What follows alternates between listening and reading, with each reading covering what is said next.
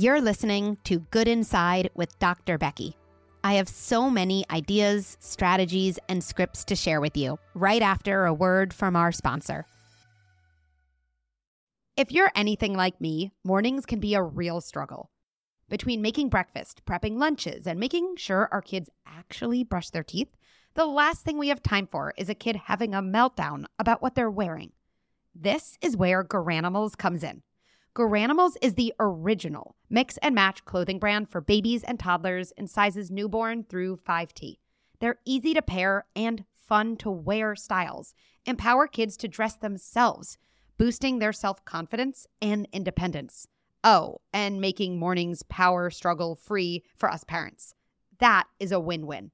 You can find all of their fun mix and match styles from their new spring collection in Walmart stores and on walmart.com. So here's to easier mornings, confident kids, and parents reclaiming their sanity. Here's to Garanimals. Hi, I'm Dr. Becky, and this is Good Inside. I'm a clinical psychologist and mom of three on a mission to rethink the way we raise our children. I love translating deep thoughts about parenting into practical, actionable strategies that you can use in your home right away. One of my core beliefs is that we are all doing the best we can with the resources we have available to us in that moment. So even as we struggle, and even as we are having a hard time on the outside, we remain good inside.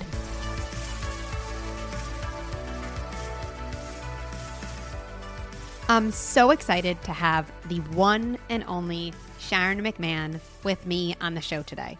You might know Sharon from her amazing Instagram page, Sharon Says So, or her podcast by the same name. Sharon is a former high school government and law teacher on a mission to combat political misinformation.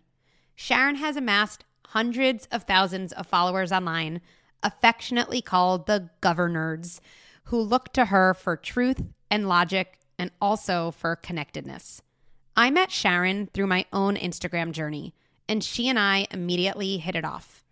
While we aren't talking about politics today, we are talking about something that's extremely important and also controversial social media and internet use in teenagers. Sharon lets me in on how she manages these dynamics in her home, where her kids push back, and where their current struggles lie. With all of that in mind, let's jump in. Hi, Sharon. It is so good to see you in this way. I'm so excited to be talking with you today. Oh, thank you for having me. This is just an amazing opportunity to get some of your incredible parenting insight. Oh, well, thank you. And so let's just jump right in. Tell me a little bit about you and your home. Tell me kind of a topic that is kind of tricky or something you're wanting us to think through together. Mm. So, I have four kids and I have three teenagers and a nine year old. And my husband and I are both working parents. I'm a busy entrepreneur. My husband has a job, you know, like a high level job at a nonprofit. So, busy like a lot of families. And one of the things that has been challenging, and I think this is challenging for a lot of people, is figuring out how to deal with electronics, including telephones, mm. and your adolescent children. When your kid's five, it's easy to be like, you don't have a phone. Yeah. you know what I mean? But when your kid is 17, it's a different matter entirely. And it's very, very tricky to set limits around phone usage, TV usage, uh, you know, gaming usage, all of that kind of stuff without it dissolving into massive power struggles and fights. Great. So we're going to we're going to solve that every aspect Perfect. of it. Good. Okay, we're going to solve it, it, 30 minutes flat. Let's Okay, we're going to do this. I think this is one of the trickier topics, especially as you said when our kids get older that I know I've worked with families who say I used to say to my child, "Hey, let's come up with screen time rules together." And we'd kind of have this meeting and we'd come up with, "Oh, you get one show, sometimes two shows." And sometimes there'd be a tantrum, but sometimes there'd be an agreement. Now, it's mm-hmm. no, I'm just throwing all that out the window because now my kid has a phone. How do I manage that? I have a phone. I'm on my phone a lot. My kid loves to call me out on that. How do we kind of manage these dynamics while maintaining a relationship, also knowing our kids are going to be independent from us very soon, like your 17 year old. Mm-hmm. So, so nuanced, so tricky. These are the things I love thinking through. So, can you kind of describe a situation where all of this might come to a head, kind of something specific so we can all kind of imagine it? Mm-hmm. One of the challenges that I discovered was when I would have a, a set time limit on how much my let's just go with my daughter could use her phone. Like we're going to be done with it at certain time in the evening or you can have an x number of time after school. What i discovered and what she discovered is that she was excluded from almost all of the social interactions at school because they were happening via text messages and via other platforms snapchat instagram etc with her friends after the time that she was, you know, like not allowed to be on her phone anymore. So, one specific scenario, she came home in tears on a Friday. And I said, What are you upset about? And what she was upset about was all these other girls in her circle of friends had planned to have, you know, like a movie night at a friend's house. And she had not been invited because she didn't see the notifications. Like the her phone had been turned off for the night yeah. and everybody was like oh do you guys want to come over tomorrow? And so they made all these plans and then they didn't talk about it while they were at school because they were busy. And then she found out like i didn't get to go to that because i didn't have a phone. And that's just one example of times that that she had been excluded because she didn't have access to her phone in the same way that other girls her age did oh, so many things going on because these platforms really are the place that kids are socializing or planning. And when we want to limit the kind of negative impacts of some of these platforms, we are also kind of taking away our kids' ability mm-hmm. to engage and plan in some of the positive aspects of being a teenager, right? Which we don't want to do. So, a couple thoughts maybe just to start to get more information. So, what goes down next between you and your daughter? Well, I mean, it just was like me trying to comfort her and, you know, me telling her that there'll be more opportunities and, oh, I understand why this is so upsetting, you know, just trying to empathize with her emotions of feeling like she was excluded because that feels bad and i can i can relate yeah. to that. I had that happen to me as a teenager when i was excluded from something and it feels legitimately terrible. Yeah. So i just did my best to empathize but then that is just one step in like an escalating situation of everybody else is using their phone to do homework related things. Everybody else is, has access to youtube. Everybody else has access to you know all of these other things. And i am the lone weirdo who can't yeah. whose parents are randomly super strict about this. And it's causing me to feel ostracized and excluded in my peer group. Yeah Oh, okay. And to get a little bit more background, you and your husband, tell me a little bit more about. I'm, I'm hearing there's values or beliefs or concerns you have, which is one of the things that leads to some of these guidelines with your kids. Mm-hmm. Well, my job is largely online. So I'm clearly not somebody who is fundamentally opposed to things like being on Instagram. But I do have concerns about the types of things that happen on platforms like Snapchat, where you hear about bullying, you hear about access to very age inappropriate material. Things that get shared and then they're shared and immediately disappear because of the nature of Snapchat. So it's very difficult to then check up on, what actually is happening here because all of that stuff disappears, but yet it impacts your child's life. So to me, it is less a value judgment of like all online stuff is terrible and more like I want to try to protect you from all of the bad things that are happening in the world to the small extent that I'm able. So it makes me think of two kind of approaches that I think we can do both with our kids, but um, two things come into mind, which is kind of protecting them from the things they might see on Instagram, on Snapchat, on YouTube. I actually am totally aligned with that. Mm-hmm. And then also, it's not an or, preparing them to be mindful, thoughtful consumers of media mm-hmm. and developing relationships with our kids as early as possible that helps them identify, ooh, that's uncomfortable. Ooh, what's going to happen next? Ooh, I might need to go talk to someone about that because one of the things that, and you're closer to this age, much closer than I am with my kids, is when our kids leave our house with a phone or when they go to college, right? Well, all they have are kind of the skills we've given them. Mm-hmm. And at that point, having kind of protected them without having prepared them can lead to kind of just a binge mm-hmm. situation mm-hmm. or well i'm no more prepared now at 18 than i was when i was 15 right so i hear the protection side i think about this a lot also with my kids that there's some role as long as my kids are in my house where i can say other kids are doing x i don't i don't think x is good for kids your age and mm-hmm. i need to prioritize your safety over your kind of approval mm-hmm. of my decision. That's part of my job as a parent. Now, separate from that, I think about what are the core things kids can learn with us to be more kind of mindful engagers with Instagram, with Snapchat, right? So mm-hmm. here's some of the things I think about. And I'm curious if these are things you do in your home.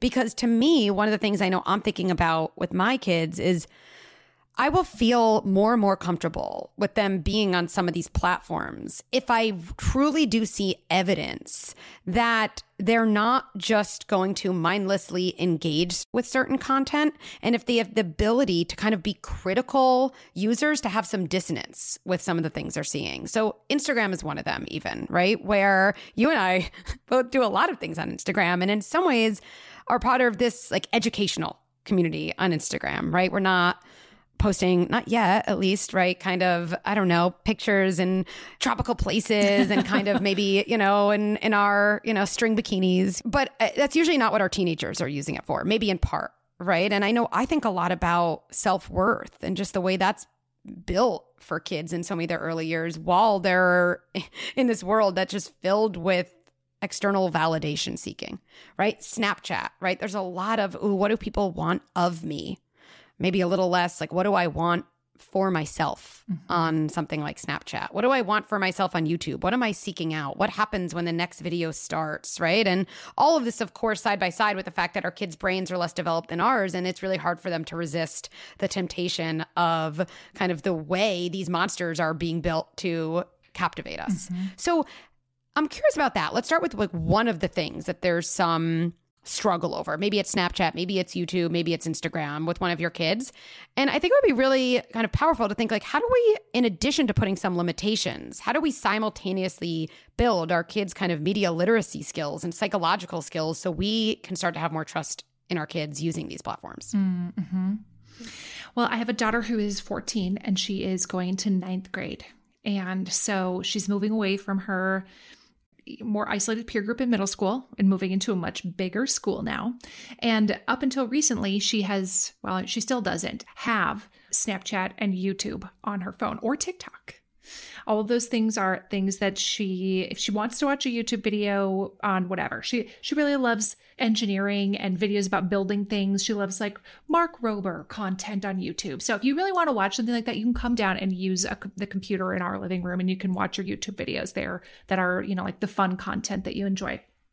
But um, that is currently one of the challenges my husband and I are kind of up against of do we let her install all of these things on her phone as she is getting ready to head into high school and how do we prevent mm-hmm. all of that mm-hmm. like the mindless addictive scrolling that happens especially yeah. you know on snapchat and tiktok etc and so if we just name it what's the thing you're most worried about the the habit or the content she's going to come across mm.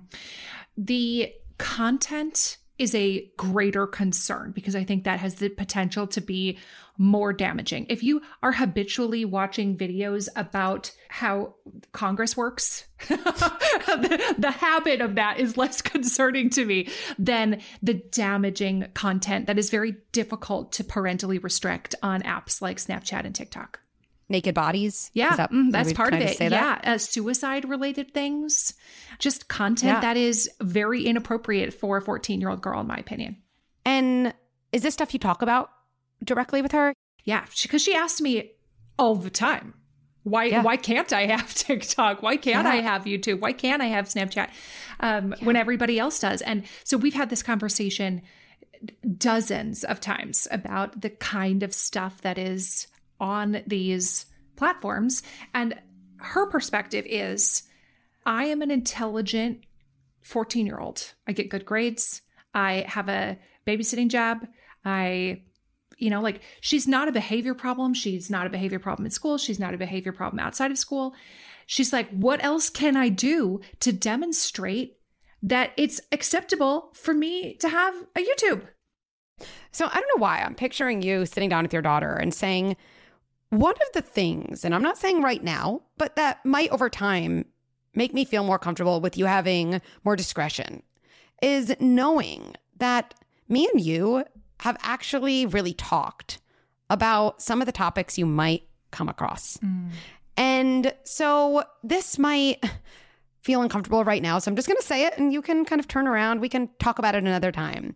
But I don't want YouTube to be, you know, the way you really learn about sex. Mm-hmm. I don't want YouTube to be the first source of information about mental health and how depression can impact people. You're old enough for us to really talk about those things. And I'm not trying to say moms can replace YouTube. Certainly mm-hmm. they can't. Or you should ask your mom anything, or you can talk to your mom about anything because you're getting older and you're allowed to have things on your own.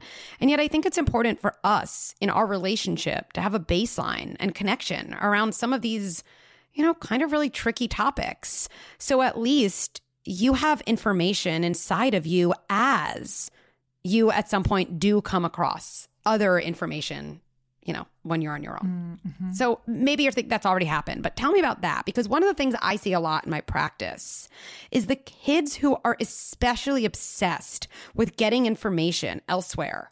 There's been a shutdown of their curiosity, not just on YouTube, but just kind of a little bit more across the board. That when I do see families, they're like, yeah, we, we you know, we've talked about sex, we've talked about porn. These aren't, you know, it's not like every dinner table, this is the only thing we're talking about, right? Mm-hmm. But these aren't taboo topics either. And I feel good about my kids' knowledge that they can have a baseline of engaging with content they see on YouTube or even hear from peers, mm-hmm. right? Um, because of those open conversations we've had you're absolutely correct that the you know like developmentally children need to separate from you emotionally it's not like you're dropping a newborn off at college right like they've had 18 years to separate from you so that they can become independent that's the goal is yeah. to raise independent humans who you continue to have a good relationship with but they have to gain some level of independence and it needs to be appropriate clearly but I love the idea that this is a skill that I need to teach you of how to engage with information online that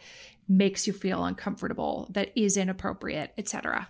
Yeah. My oldest is 9 right? Mm-hmm. And one of the things as we're thinking about the internet that I thought a lot about this past year is he was in virtual school, mm-hmm. right? And I wasn't sitting in his room the entire time. Mm-hmm. How the average age in which kids come across like naked, as an example, naked pictures mm-hmm. of bodies is really young mm-hmm. is uh, is somewhere around the age of 10 mm-hmm. right and even younger right kids have access to the internet kids who are in virtual school are you know in the internet world and one of the things i think about a lot with my kids is i want to be the first one in that if I'm not talking about something explicitly with them, they're going to figure out. even if I don't allow it in my home, they could be at the library and mm-hmm. looking at something. They could take a friend's phone when they're out. And I don't want something they come across outside of me to be literally the first piece of a circuit around what is sex? What is pornography? What happens when people feel really, really down? Even we said the topic of suicide. I want to talk about that with my kid before anyone else talks about that mm. with my kid, mm-hmm. or before my kid is in a situation where they're essentially like,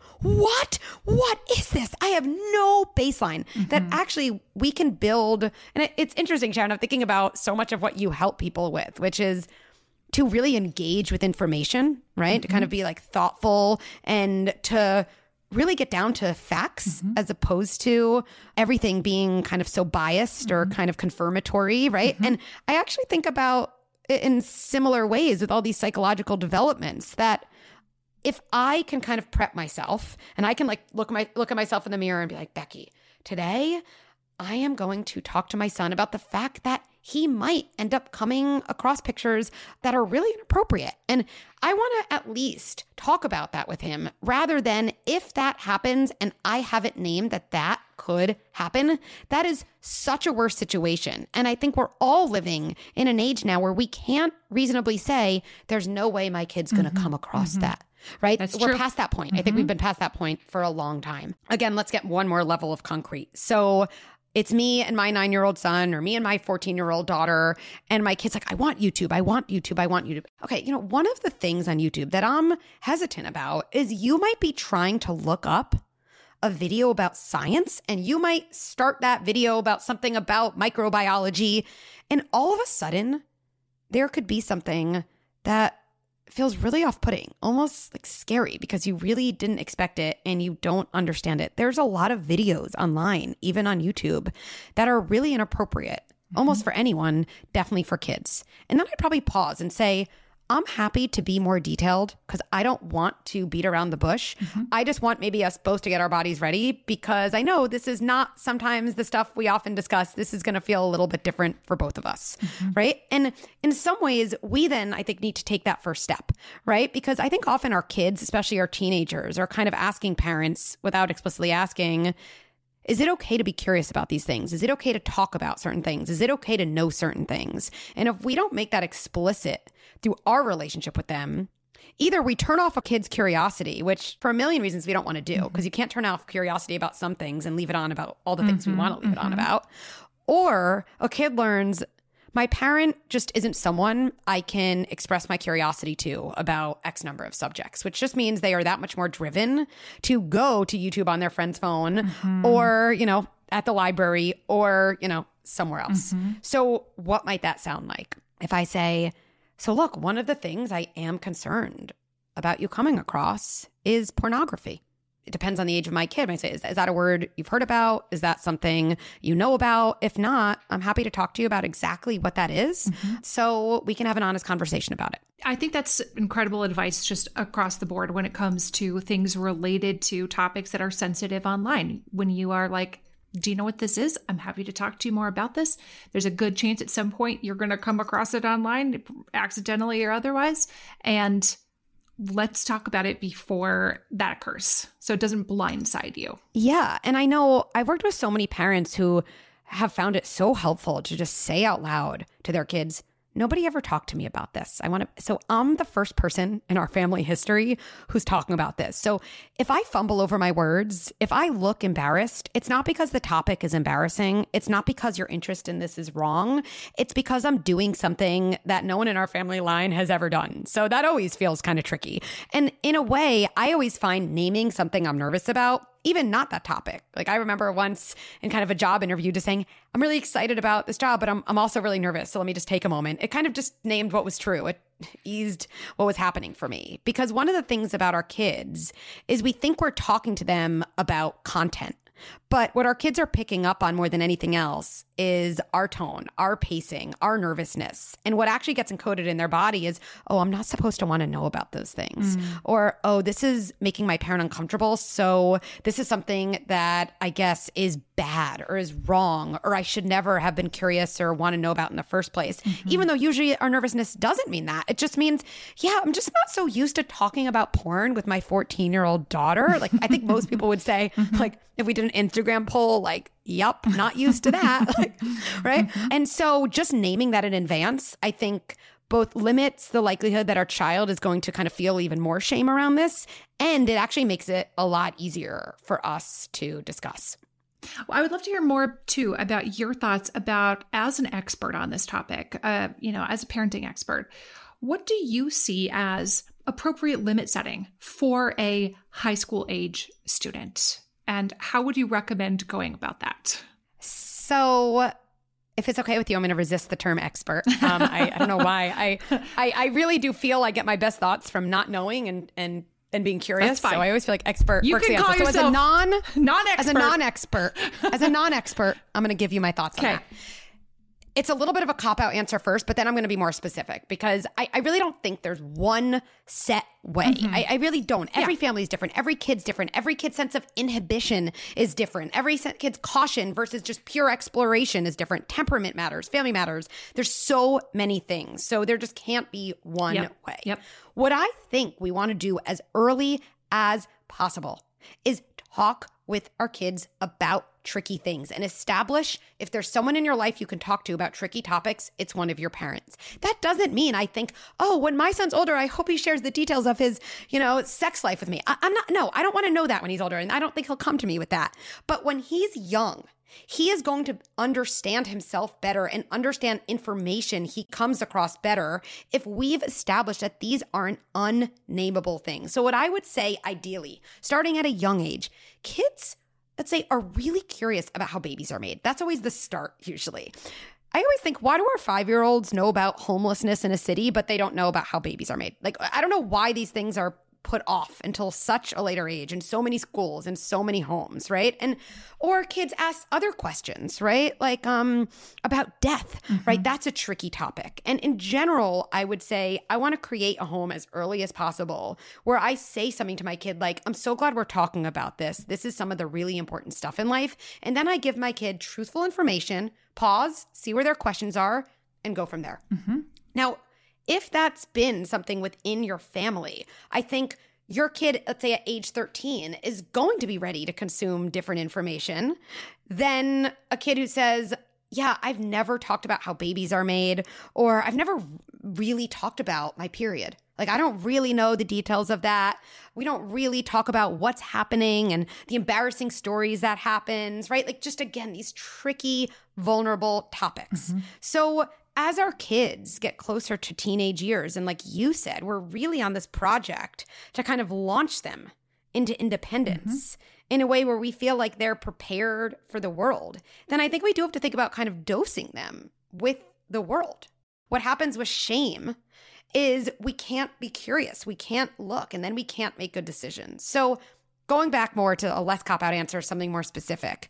If I think my kid is going to have access to a phone and a computer completely on their own by 18, what I would say is, again, doesn't have to be exactly age 14 or ninth grade, but our kids should start having some type of access. And we should be thinking of how to help them engage with that material that they're going to have total access to by the time they're 18 years old. Mm-hmm. So, what could that look like? I actually think we need to teach our kids how to engage mindfully and in a present way, which might mean actually sitting next to your kid while they, let's say, are on Snapchat, sitting next to your kid while they're on TikTok. Let's start with that. One video, one video, one video. Mm-hmm. One of the things I do try to do with my nine year old who loves video games is set timers. So he can play Madden, which isn't the same thing as TikTok, mm-hmm. but is just again the mindlessness of the internet. Mm-hmm. I make him pause after 30 minutes. I make him turn away his iPad and actually do five to 10 really deep breaths. And then he checks in with himself and he says, like, how did I feel about the time that went by? Did that go by more quickly than I thought? Am I satisfied with the amount I've played? I thought this would feel like a lot of time. Did it? Guess what? It never feels like enough. That's what these things are designed to do. Mm-hmm. But the more he combines engaging with media with in his body practicing pausing and checking in, I'm feeling not confident, but better that when he eventually does have permission to go on Instagram or TikTok, he's in a better position. Not because I've said to him, Instagram can be dangerous, but actually because he is really practicing pausing and then re engaging. So, what might that look like for YouTube, right? Teaching our kids, let's say with YouTube, asking themselves, what am I looking for? Right? I think we should all ask ourselves this before we engage with social media. What am I looking for right now? Should I set a timer? Right? Should I put in some guardrails? And maybe that's a first step. Let's look at YouTube together and just see that when you start looking for one thing, how many videos does it take before you're not looking at anything related to that at all, mm-hmm, mm-hmm. right? That could be a great thing to do side by side with your daughter, right? Because what we want her to be able to do is say, I'm going to pause this. Hold on a second. What am I watching? We want her to do that way before she gets to some suicide video mm-hmm. or porn video. Just, I wasn't even looking for this football video at all. How did I get here? Mm-hmm. That's so protective. So I think that's a really important starting place. Mm-hmm. The other thing I think before kids start to have more access, which I do think can happen in those teenage years, is we want to make it so clear with our kids I am someone you can talk to when you come across something that you didn't want to see, didn't think you could see and made you feel uncomfortable. You will not be in trouble. Those are some of the things that are the most important things to be talking about between teenager and parent. Those are going to be some of the most important conversations we ever have because we can't fully protect our kids from what they might see, but we can protect them from the aloneness mm-hmm. of what they might see and being left to their own devices to try to make sense mm-hmm. of something. Mm-hmm. And it's really the aloneness and something disturbing that's always more detrimental than the disturbing thing itself. Mm. Because let's just say your daughter is like, Mom, I looked up this video on Alexander Hamilton. And all of a sudden, there were like animals and naked bodies and like, oh, I don't know, like something. Totally, how did I get here? How did I get mm-hmm. here? Right? Is that disturbing? It is. What will happen when she comes to you? I really mean this, can be something incredibly resilience building. Mm. I saw something in the world that I, I, didn't think I should see. I didn't really want to see. Now, this is a point of connection with someone I feel safe with. My mom ends up saying to me, I'm so glad you came to me with this. Wow, what was that like for you? Wow, so you started watching something about Alexander Hamilton and you ended up there? Oh, that must have, I don't know what that was like. Tell me. Mm-hmm. Say more. And then what happened? Oh, like eh, there's not much to solve, mm-hmm. but there's connection to be built. Mm-hmm. And because we haven't made this off limits, she now knows it's really safe to come connect with you about this. And I'm thinking when she's 20, when she's 30, I think we want even our 30 year olds. I don't know if at that point they're going to call us about something disturbing they saw on YouTube, but they might say, um, my, my boyfriend just broke up with me and I, I didn't see this coming, mm-hmm. right? Or mm-hmm. I got fired from my job. And when we encode in our kids' bodies early on, things that happen that feel upsetting and unexpected end up feeling a little safer when you know you have someone in your corner. Mm-hmm. Then we're actually helping build a circuit that's going to be really helpful throughout their lives. I love that, that you're not alone. Yeah, you're not alone, right? And as much as I'd love to say there's a general rule of like YouTube when you're 14, Snapchat when you're 15, I, I really, I, I don't think we can. But I think the kind of more powerful question is with all of these things that my kid is interested in, if these are things my kid is going to engage in independently in a couple years, how how can we titrate that? And how can I be part of their early consumption of these? And then scaffold. Maybe it's something as simple as, yeah, you can have YouTube and you can have YouTube for, I know this is going to be annoying. You're going to start with 10 minutes. I know. You're like, Mom, 10 minutes. My friends can go on as much as they want. Mm-hmm. Look, 10 minutes is more than zero. And I'm trying to figure this out too. And so let's do 10 minutes today. And what I'm going to want after is just connecting about it. Like, hey, did that thing happen that we looked at together where all of a sudden you got to something you didn't want to get to? Was there anything about that you want to talk about? Remember, there's nothing that's going to get you in trouble. I really just want to be here for you. Right. And you'll watch how she responds. Right. And, and again, and Sharon, this isn't my way of saying do 10 minutes with your child on mm-hmm, YouTube sure. right away. I understand there's real scary things out there. Mm-hmm. Right. But I think that in general, the idea that I can't totally protect my kid forever. So let me prepare her mm-hmm. with me kind of shifts what we might do. Mm. So wise. It's so true of so many life skills. Like you can't stop your child from someday getting a driver's license. So we might as well learn how to operate a vehicle safely. Like we should take the classes, learn the safety rules, learn the rules of the road. And that's, again, you can't keep them from ever operating a motor vehicle. They might as well learn how to do it safely while they, you have the ability to impact and influence them while they're in your home. Yeah, and I think that's exactly right. I, I think about this a lot with Instagram too.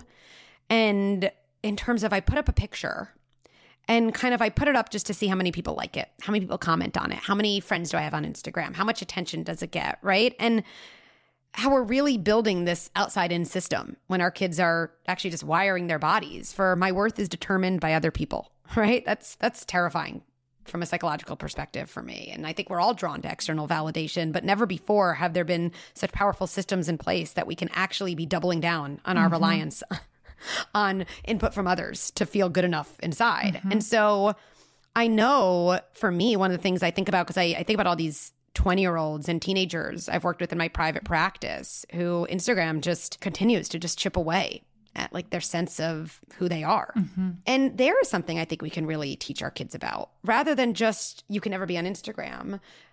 How do you decide what picture goes up? I'm just curious. Like when you think about putting a picture up, is it from a, oh, I really like this picture. I want my friends to see it? Is it from a, I wonder if my friends are going to like this and think this is cool? Here's another question. Okay, this is interesting. If you put up a picture on Instagram and you like it, and then nobody gives it a like, does it become a worse picture? Is it the same picture? Like, what? Do you take it down? So interesting, Mm-hmm. right? Just really teaching our kids again, actually, just through questioning, not through kind of grand life lessons, but to be mindful around that. Why am I putting up this picture? Mm-hmm, huh. Mm-hmm. And and I think we know this. I can speak to this. I try to put up ideas. I'm like, I love this idea. Sometimes an idea I put up, I'm like, no one seemed to really like it. Is it a worse idea? Right? Is it a better idea if people end up liking things and passing around something that I thought was average? Right? We know intellectually the truth there, though I think me and you probably can still be drawn into this external validation seeking arrangement mm-hmm. that we have with our communities. Mm-hmm. And I think the best I think I can hope for in some ways is let's say one day my daughter posts a picture. She's like, wow, no one really liked this picture. Huh. Well, you know what's interesting? I like that picture. Mm-hmm. I really did. I know I liked it. That's so psychologically protective. Um, but again, is something that we have to help our kids really develop. Yep. One of the other skills that I have worked with my teenagers on is being super mindful about who you follow and auditing who am I following and how do I feel when I see their content? Do I immediately Yes. feel this this is so true for adults too. Do I immediately feel like ugh or do I immediately feel jealous? Do I immediately feel less than when I'm consuming their content? That needs to be an unfollow without a hesitation. Like the chips are going to fall where they may on that one. That is just, I'm not, I don't have time to f- create, voluntarily create feelings of inadequacy within myself. They're not bringing me useful, uplifting, funny, educational, whatever, define it for yourself, whatever your desire for content is. It's an important to me in my value system that I'm not going to spend time following them. And I think that can be extended to this YouTube conversation. Let's pause after you've seen a few videos and just ask yourself, how do I feel right now? Am I getting what I thought I wanted? Am I feeling uncomfortable? Am I feeling like, oh, I don't really know why I'm watching this, right? Um, I think that's so right that what all forms of media can take away from us right now is our kind of willful decision making, mm-hmm, right? Mm-hmm. All of a sudden, I'm I keep following people who end up making me feel awful about myself, but we don't even realize it. Ra- mm-hmm. very rarely, it's it's the pausing, Yep. and checking in, Yes. right? Checking in.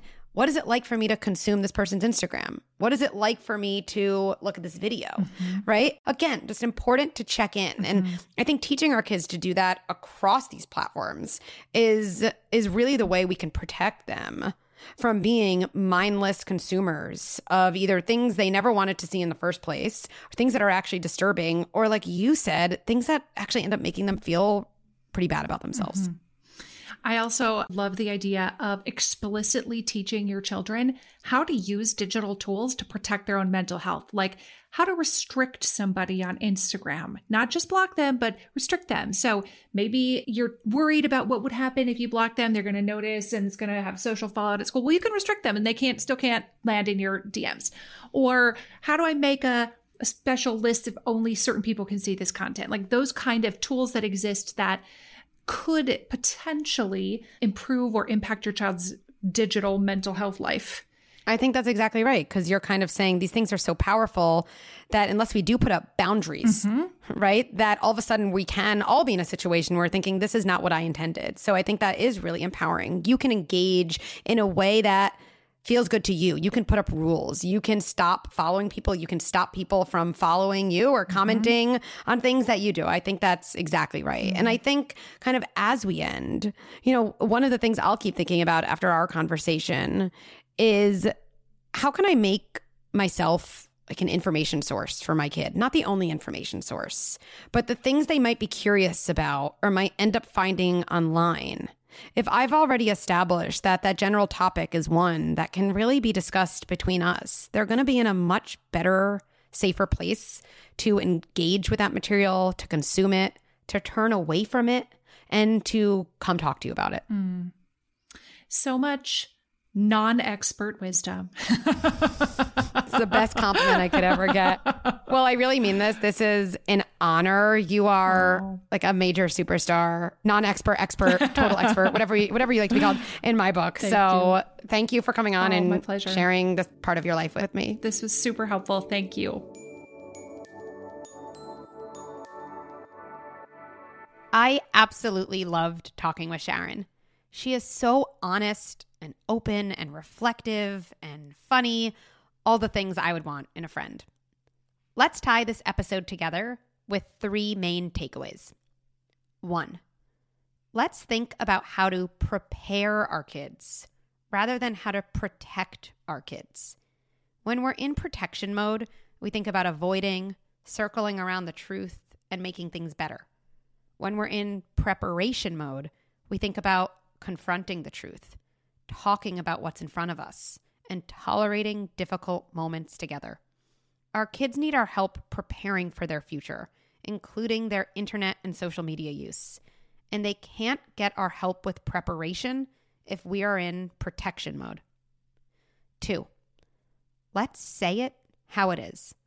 It can feel hard to talk honestly and directly about anything that our parents didn't talk honestly and directly about with us. Common areas of awkwardness, talking about things like sex, drugs, peer interactions, feelings. Remember this if talking about these topics feels awkward, that's because you're doing something new, not because you're doing something wrong. Three, there's no right way to approach social media with teens. I don't want to pretend that I have all the answers. I definitely do not. I do think we want to connect with our kids. We want to include them in conversations and we want to talk to them about the things they do online. Exactly how this happens will look different in different homes. It's important to take guidance from people you respect and talk to friends you trust. But remember, no one has exact steps because there are none. Trust yourself you're the expert on your family. Thanks for listening to Good Inside. Let's stay connected. At goodinside.com, you can sign up for workshops and subscribe to Good Insider, my weekly email with scripts and strategies delivered right to your inbox. And for more ideas and tips, check out my Instagram, Dr. Becky at Good Inside. Good Inside is produced by Beth Rowe and Brad Gage, and executive produced by Erica Belsky and me, Dr. Becky. If you enjoyed this episode, please take a moment to rate and review. And if you really like the episode, please share it with someone you know. Many of you tell me that sharing an episode has allowed you to start conversations about tricky topics with spouses or extended family members, and to bond and connect with fellow cycle breakers. I actually do read each and every review, so please know that your feedback is meaningful to me. Let's end by placing our hands on our hearts and reminding ourselves even as I struggle and even as I have a hard time on the outside, I remain good inside.